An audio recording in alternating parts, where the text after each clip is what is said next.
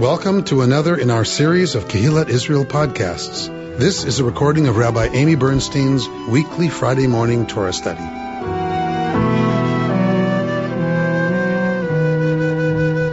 We're in um, Parshat Nitzavim. This week we're in uh, Deuteronomy 29. Um, this is an incredibly powerful Torah portion. Uh, so much so that Reconstructionist Jews and Reform Jews both use this as the text for the high holidays.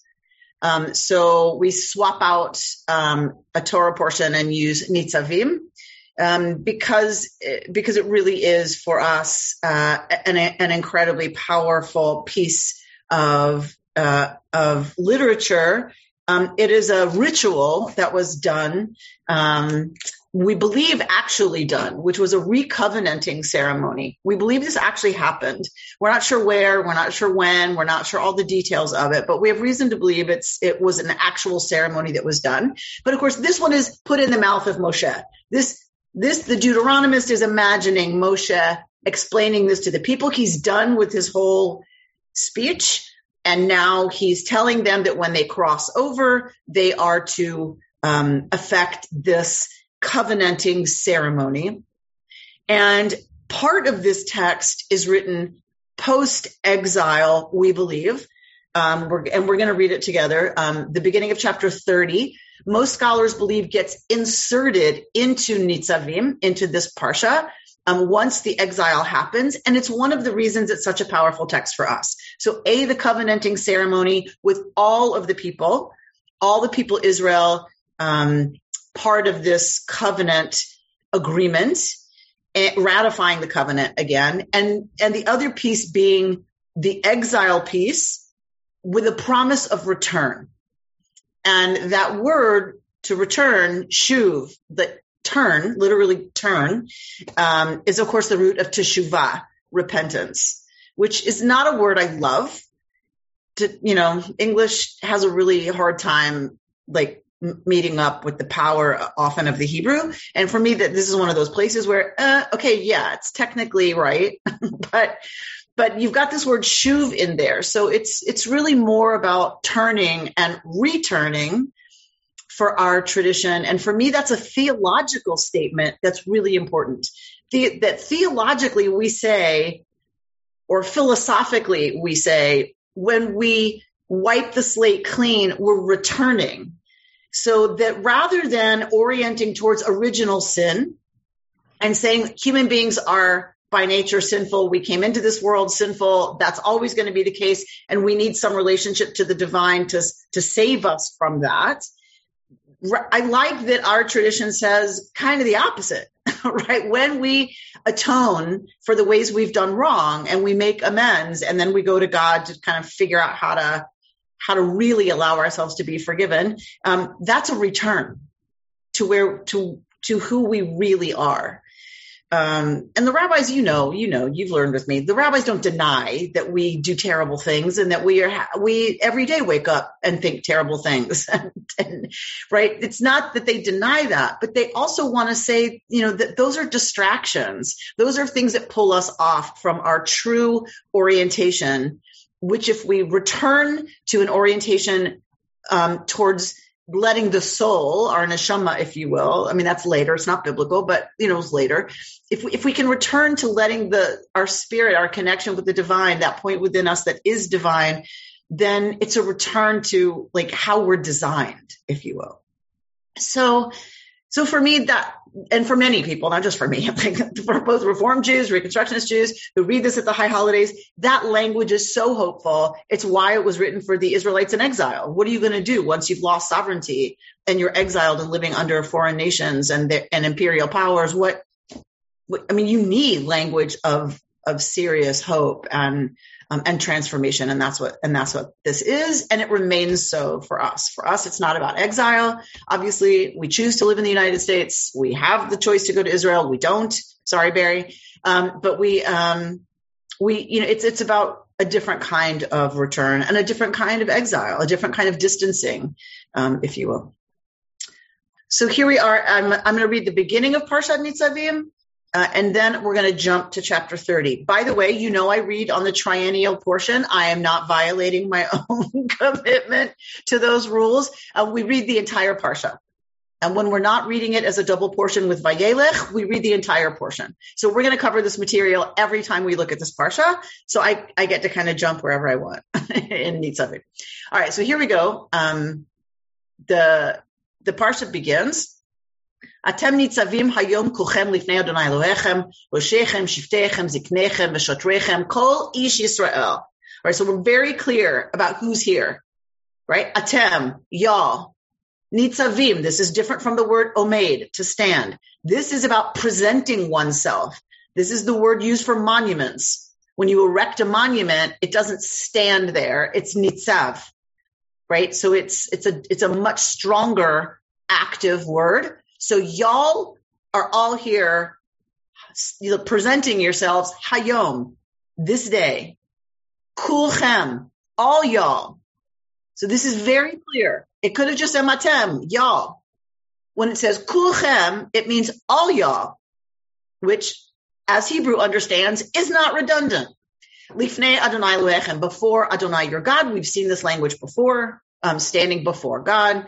Um, your, and then we get like laid out, who does that mean? Roshechem, right? So you're the heads of your tribes, um, your your elders, your officials, Kol Ish Israel, every person of Israel.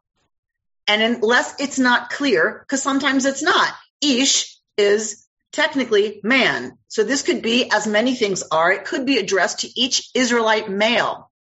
But look at verse 10. Tapchem, Neshechem, Begercha, Asher, Machanecha. So text is going to be very clear here. Your children, your wives, even the stranger within your camp, mechotev etzecha, from the cutters of your trees, ad shoev memecha, to the drawers of your water. Everybody is here. For what purpose? Here we go, verse 11. To enter into the covenant of Yud your God, which Yud your God is concluding with you this day with its sanctions. Of course, the Hebrew word is koret, to cut to cut a covenant so that God is cutting with you today with its sanctions. Okay, so we are very clear that every single member of the people Israel is here. Some people want to say this is this is a moving thing in itself. Moses knows this is the last time the people will be together like this. The very last time. Once they get into the land, once they spread out and go to their ancestral you know, tribes, the only time they're going to get together is when there's a pilgrimage festival in Jerusalem. Well, what if someone's too sick to travel? What if someone's just given birth? They're not going to travel, right? So this is the last time every single member of the people Israel will be together. So we have the moment of Sinai, and now we have this moment of re-covenanting that's happening right before they cross into the promised land. Kids, everybody. And even people who you don't want to maybe necessarily consider as people who have the authority to influence or impact the covenant. People who are your garbage collectors, your sanitary engineers, right? That's what Torah means here from wood choppers to water drawers. These were the lowliest jobs there were and from to suggests a range, right? So that there's other jobs in here as well. So people who clean your toilets, you p- fill in the blank for what that is for us today. People we tend to just walk by who, right? Who many people consider somehow less than because of the jobs they do so it things haven't changed. Human nature doesn't change all that much, unfortunately. So um, so Torah understands that, and it's still the case today that like lest you should think because they're young, because they're female, because they're strangers, meaning they're not Israelite, because they are low on you know the status as low as you can get. Lest you think they matter any less, Torah lays it out here every single member of the people of Israel is involved in cutting this covenant with the divine. All right. The rabbis are going to have a field day with this word, hayom. Of course, right? This day. God is cutting this covenant with you this day. For the rabbis, what day is that? The high holidays, for sure. Hayom, today. Today, exactly. This day means today, 2021, today. And they take this very seriously, which I love. I love that. That they're ready to think, right, that, that this means I, I cut this covenant with all y'all today. And to read that at the Chagim, at the holidays, is just, that's a really powerful thing that liberal Jews chose to do. I think it's a really powerful you know, liturgical move to read this on our high holidays. All y'all are standing here today and all y'all present yourselves today to recommit to the deal. And then we know a lot about what that deal is because we just studied it. right? Right. To what end are we cutting this covenant? to the end that God may establish you this day as God's people and be your God as God promised you and as God swore to your ancestors, Abraham, Yitzchak, and Yaakov. I make this covenant with its sanctions, not with you alone. Here comes the next really beautiful move of the text. Ki et asher yeshno po, but also with those who aren't here. Yeshno po, that are not po, that are not here. Imanu, Omeid Hayom, standing with us today, Lifnei Adonai Eloheinu, before Adonai our God. Ve'et asher enenu po imanu hayom, and those that are not here with us today. All right. If somebody's, it can't be that somebody's absent, like they had a fever. How do we know that? Because it said Kol Ish Yisrael. Every, every person of Israel is here right now. So it can't mean somebody who got left you know, at home because they, they were sick. It can't mean that. So if it doesn't mean that, that nobody's absent, what's the only thing it can mean? Right. The, the rabbis are very clear with for them what it means. And I believe it's not even a stretch. I believe it's probably what the original text means, meaning you, you are binding future generations to this covenant. So I didn't choose to be an American citizen. My parents, as soon as I was my parents' child here in the US, right? I'm a US citizen. I don't get a choice about that. I got born here. I am obligated to the rules and the laws governing what it means to be an American citizen, whether I like that or not, whether I choose that or not. I can abrogate that agreement. I can go against that agreement and suffer the consequences, but I don't get to choose whether or not I'm bound by that agreement. That is what is here. That's what's here.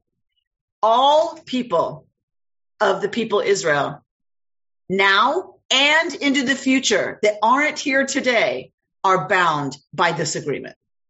The rabbis take it one step further, which, you know, you all know my history. You all know that I was converted as an infant, adopted by a Jewish family. So, um, for me, this was always really, really important that the rabbi said anyone who would ever be Jewish is bound by this covenant. That that's who Torah means. Not just who's going to be born Jewish. Anybody who would ever become a member of the people Israel was at Sinai and is at this moment of recovenanting. A really powerful statement by the rabbis, um, by our tradition, um, that that is all inclusive. Well, you know that we dwelt in the land of Egypt and that we passed through the midst of other nations, and you have seen shikutsa, shikutsehem. Uh, it's again, English is really clunky here. Detestable things and fetishes. This is ineffectual stuff. That's weird stuff that they do. Um, of wood and stone, silver and gold that they keep. This is, of course, referring to idolatry um, that just makes no sense if you know Yud Hey and that that's the force that works in the world to to do th- everything. Then then why would you right have these fetishes? It makes no sense. It just seems kind of silly. All right, and so then it's it goes to don't stand here thinking y'all can hide. You know, th- thinking you've got your fingers crossed behind your back as you make this right a- agreement. So that's that's where the text goes next. but we're going to go to chapter 30.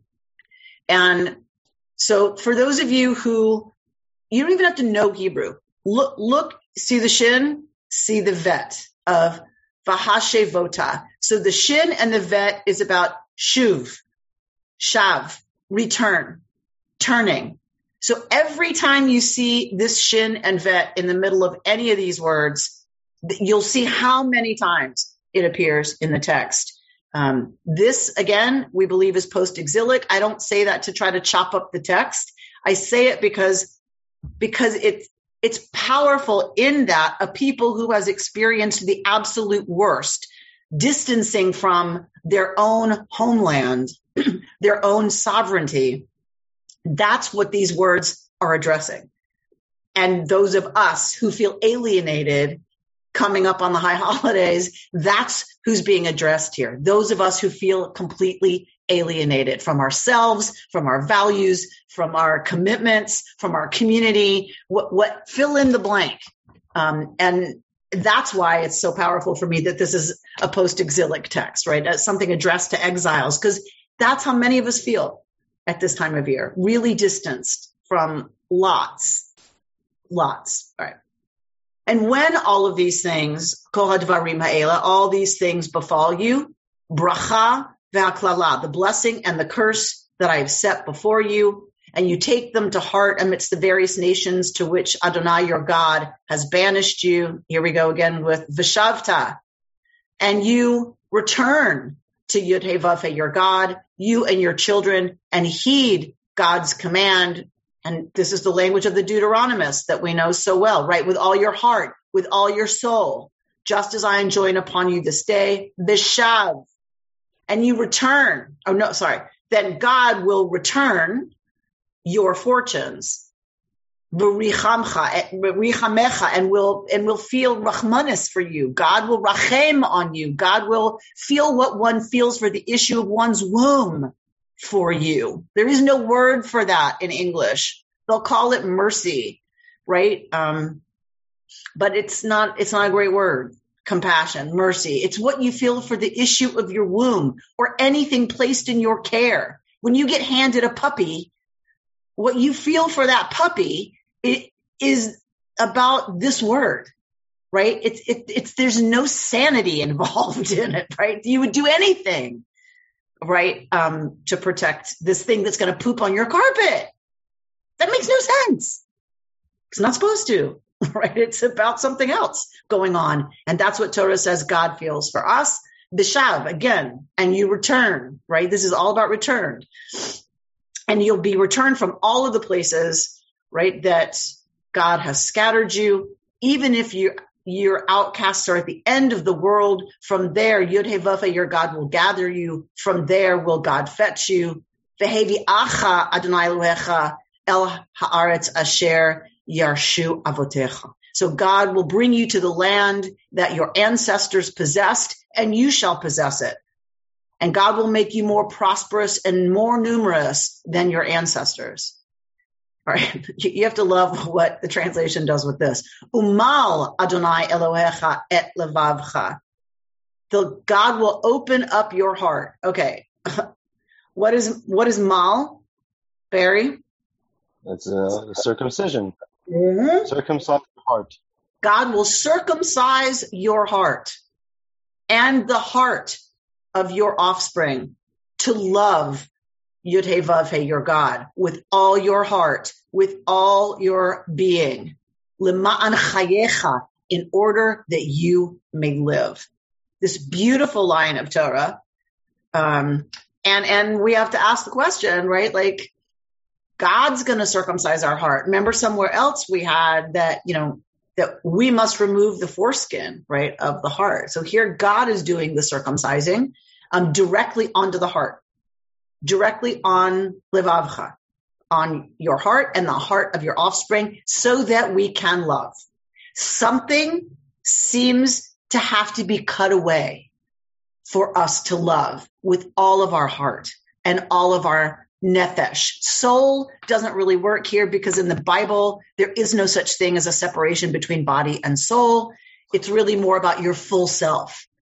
Nefesh is a, is a self So with all of your heart, with all yourself, it seems Torah De- Deuteronomy is suggesting here something has to happen in order for us to really do that. And God has to help us. And God helps us by cutting away a thickness. What is circumcision? Right? It's cutting away something that stops, right, the head of the penis from, from always appearing. Only when it's erect, if you if you're dealing with an unfor, uncircumcised penis. So so it it it creates the reality that that that that our heart can love fully and it can only do that when something has been cut away so i don't love the comparison to circumcision i'll admit it but i but i do love this idea because i think it's true that that we have a tough there's something tough over our hearts right? And this idea that God can cut that away. For me, it, it's more like God as, as cardio thoracic surgeon, right? That God, that God can crack our chest and get in there and cut away the hard, the hard stuff that's covered over our hearts, can cut that away. Then when we heal, we can love, the heart can then love and our whole, our whole self can love differently. All right. So, so this is, this is the beautiful uh, text that we read together. Um, God will open your heart and the hearts of your offspring, as we just read.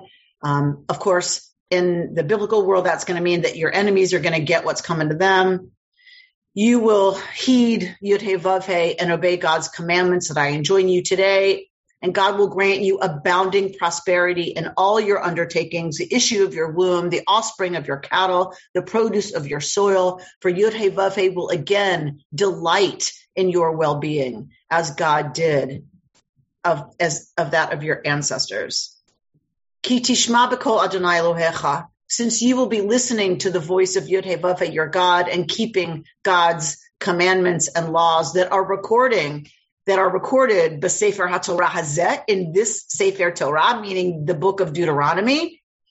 Once you return, here we go. Ki tashuv el Adonai Elohecha, b'chol avavcha, b'chol nafshecha. Once you return to God with all your heart and all yourself.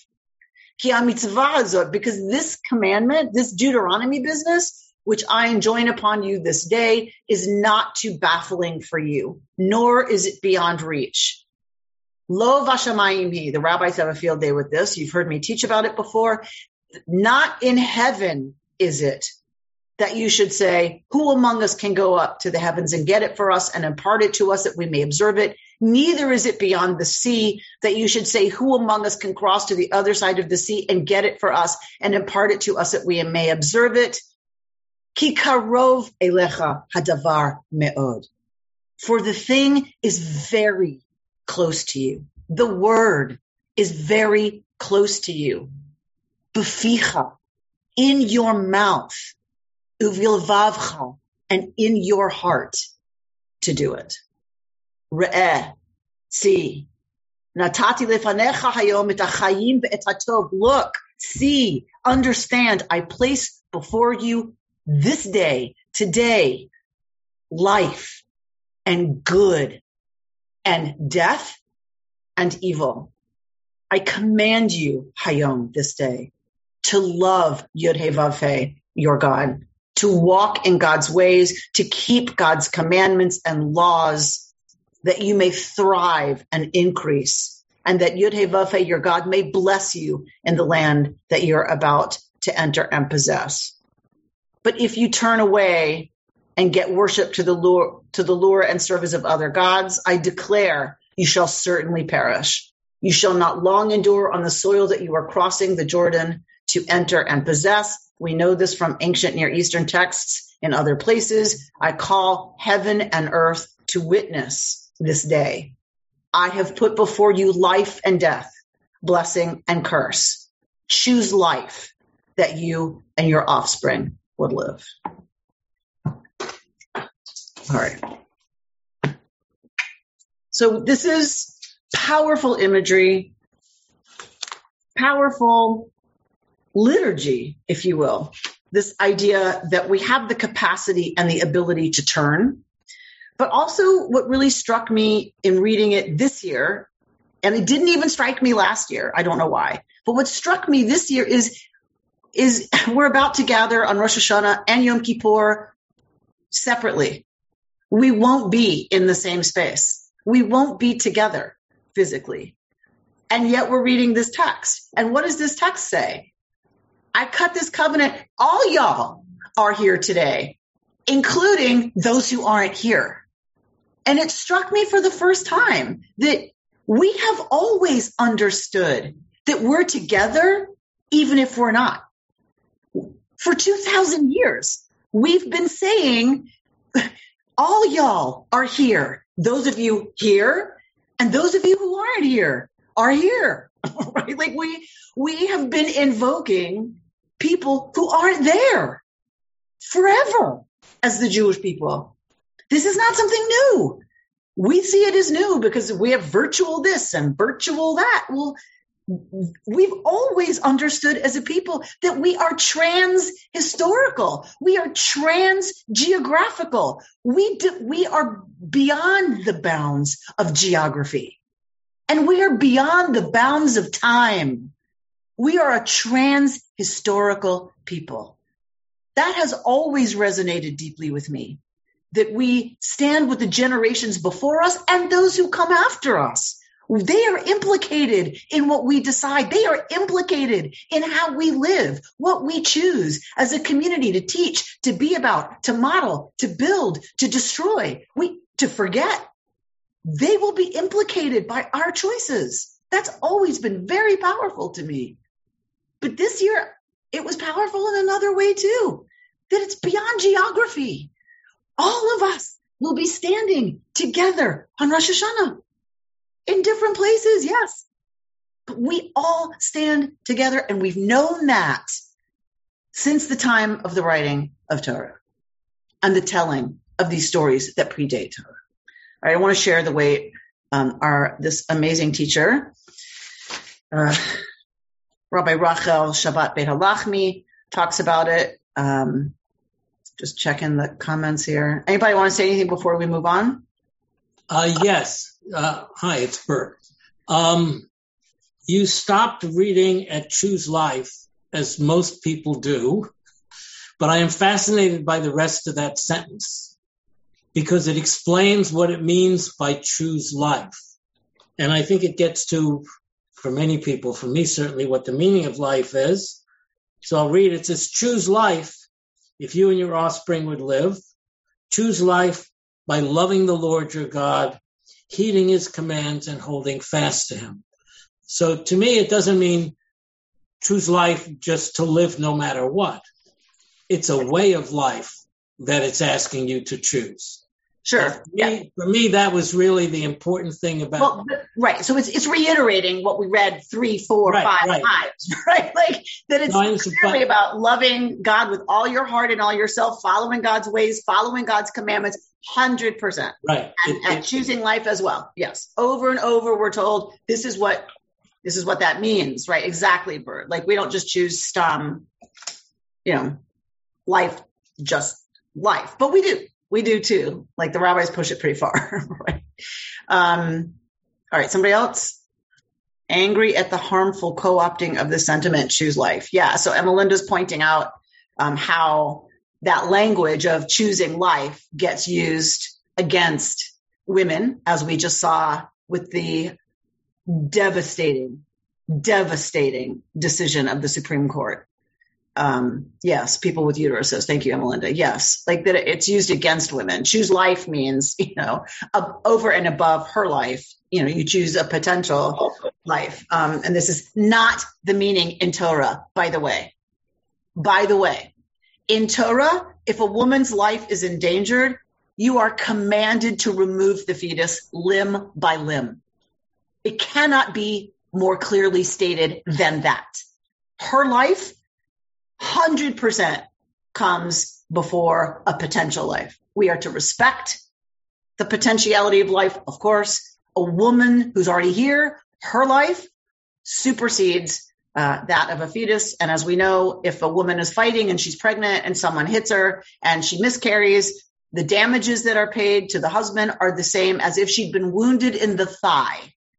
I don't want to get into like how terrible that sounds, but the point being, in that case of jurisprudence, the fetus is considered a part of her body. It is not murder. So the person who causes the miscarriage is not charged with murder.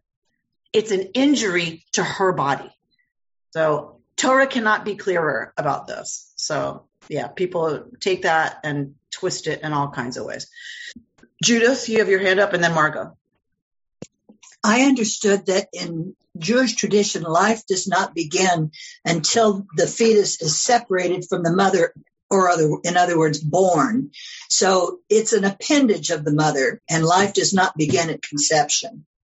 It's, it's very complicated. Like, and, and it's, you know, it's really not a road I want to go down, but, but okay. until crowning, until crowning. So until right. right. the baby's in the process of being born. Of being born. Right. It's a fetus and it's it's not its own being until right the crown of the head comes out of the So this is really a matter of religion inserting itself into US law. Has nothing to do with Well, and it's not even our religion. Right. That's and right. What Emelinda was saying is, you know, she, hearing it in context, what it means to choose life he, hearing it in the context of the, here's what that means, like Bert pointed out, here's what that actually means to have that taken out of context and used as as a religious influence on the courts that comes from our religious tradition is not true. right. Right. Virgo? If I'm not mistaken, this line from the uh, talk from Deuteronomy appears in our prayer book. Um, and if also, if I'm not mistaken, I, don't know whether to uh, just um, believe everything I think or what, but it, it's always been troubling to me that choose life and it will be good and choose the other side and it won't be. So that, um, I, I, guess this Torah portion that we just read goes on to talk about that. Um, and I, I don't know. It's just always been a troublesome thing to read. Like, you know, so are you are you talking about the, are you talking about the the theology that says if we do good, that good yeah. things will happen to us, and if we don't, terrible right. things will happen? Okay. Right. Right. So so we've talked about that a lot right? We've talked a lot about a fundamentalist approach to understanding, right, these words. It is very troubling. We're not fundamentalists. so the good news is we get to interpret these words, right? So that if choosing the good means clinging to godliness and the things, the laws that that would demand of us, the obligations that that would mean for what we should do and what we shouldn't do, I can say with full liberal Jewish faith, I believe that's true. Good things will happen to us to some extent if we put in laws that protect rivers from being poisoned by factory dumping poisonous chemicals in them, right? If we reduce carbon emissions, because that's the godly thing to do, then then our environment will be safer and healthier, right? That, that there's just there's cause and effect. There's action and consequence. I do believe that. I mean, science tells us that, right? Um, if we continue to consume the way we're consuming, which is not about godliness, right? Just because we want something new, we want a new one, planned obsolescence, all that stuff, we're going to kill the planet and ourselves. So, in that's that's how I can live with these words in a way that feels really true for our time and for me and for us as a human society. Where, where it stops being true is that if y'all do that, everything will be okay. Right? Like, cause there's still going to be tragedy. There's still going to be kids who fall off something and die. There's still going to be people dying of horrible things that they shouldn't die of. They're still going to, right? So, so it doesn't mean everything's going to be okay, but but to but there are some things we can control. There are other things we can't because it's just built into the nature of what it means to be human. that there's going to be tragedy, there's going to be suffering, there's going to be loss that makes no sense. That's they're not mutually exclusive for us, but for me, right? And for us as a community, we can say, yes, we need to live in line with godliness and figure out what, what the laws are for our time that that's going to mean that we need to follow the rules and regulations and, and, and boundaries that we need to set, behaviors that we're going to say we should do and behaviors we shouldn't do. But, but that doesn't explain every, that's not going to impact everything that happens to us. Mm-hmm. Does that make sense, Margot? Yes, and you can't you shouldn't look at it too literally. Correct. Correct. Some some parts are pretty literal, right? If we continue, I have to do. We continue to put fossil fuels into the environment, we're going to kill the planet and ourselves. Like that. That's pretty literal and pretty fundamentalist, right? But but but there's but there's a place that stops, and we can't read it literally. We have to read it metaphorically. We you know, right? Reaching into godliness is what helps us survive tragedies that we can't control. Thank you. Um, Mark? I wanted to go back to the uh, what Bert was saying. So this this reading this morning is all about what God is asking us to do, and the rest is what we talked about. But this is paired up with Elul, with Rosh Hashanah, and specifically with Psalm 27. And I think what we're asking, Achat Sha'alti, one thing I ask is that I may dwell in your house all the days of my life, knowing the beauty, the beauty of the world in which we live. So it's not all about just God saying do X, Y, and Z. It's saying, cool, God, but I want to hang around with you. I want to appreciate the beauty of, of life choose life and enjoy it. So lovely. And I want to flip what you started with, which is God. This is what God's instructing us, right?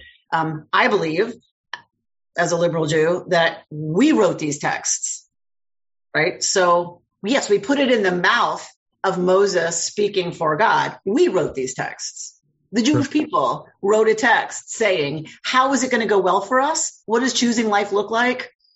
people. It means coming up with an understanding about what it is we're supposed to do and what we're not supposed to do if we're living into holiness and godliness and a relationship with the divine. We we know that. We wrote that. We obligate ourselves to that. Does that make like for me that's a that's a powerful flip.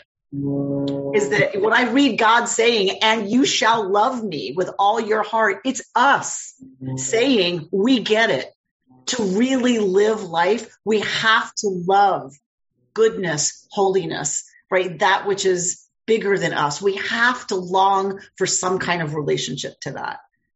Yes. Yes, yes, and yes. All right. Um, anybody else before we move on? Okay. So let's look at um, Beit Halachmi.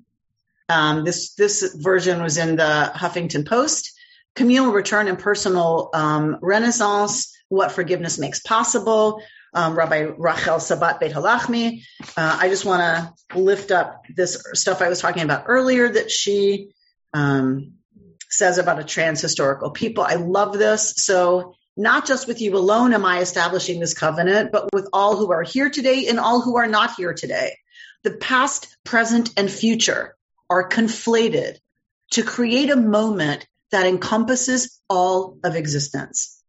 If we truly show up for such a moment in these precious days, meaning the days of awe, meaning, you know, the high holidays, will we be ready for it to change us too? Our covenant with the God of the past, present, and future is renewed in the most radical trans historical context of communal return. God isn't only interested in each of us as individuals in all our preciousness, but is clearly as invested in us as a collective. Despite all of our individualism and autonomy, we don't stand before God only as our single selves, but also as part of a larger, radically trans historical Jewish people. And everybody from Orthodox thinkers to liberal thinkers have taught of this dual sanctity and double bond with God, both individually and collectively as foundations of the covenant.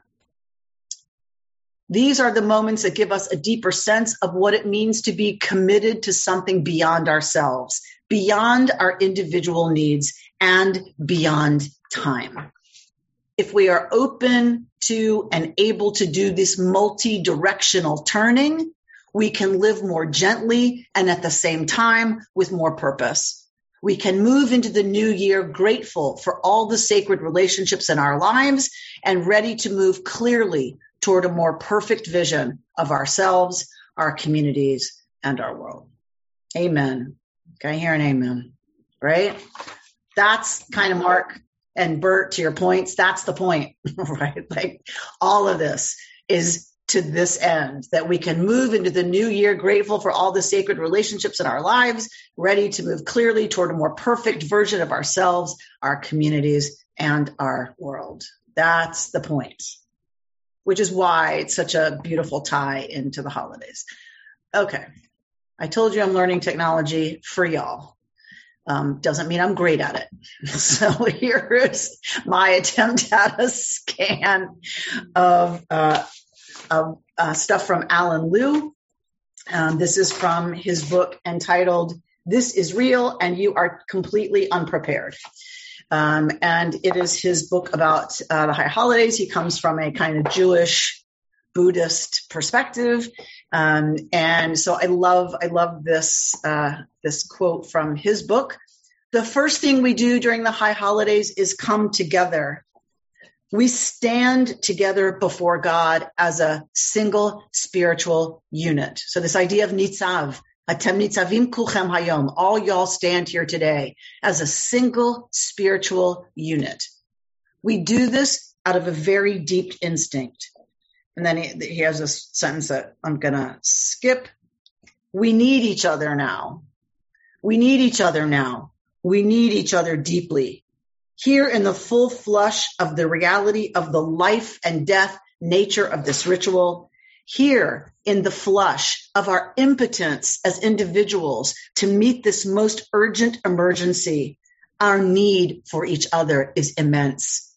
We heal one another by being together we give each other hope. Now we know for sure by ourselves, Ein Banu Ma'asim, right? We sing this at the end of Avinu Malkeinu. There's nothing we can do. But gathered together as a single indivisible entity, we sense that we do in fact have efficacy as a larger transcendent spiritual unit, one that has been expressing meaning and continuity for 3,000 years one that includes everyone who was here and everyone who is not here, to echo the phrase we always read in the Torah the week before the high holidays begin.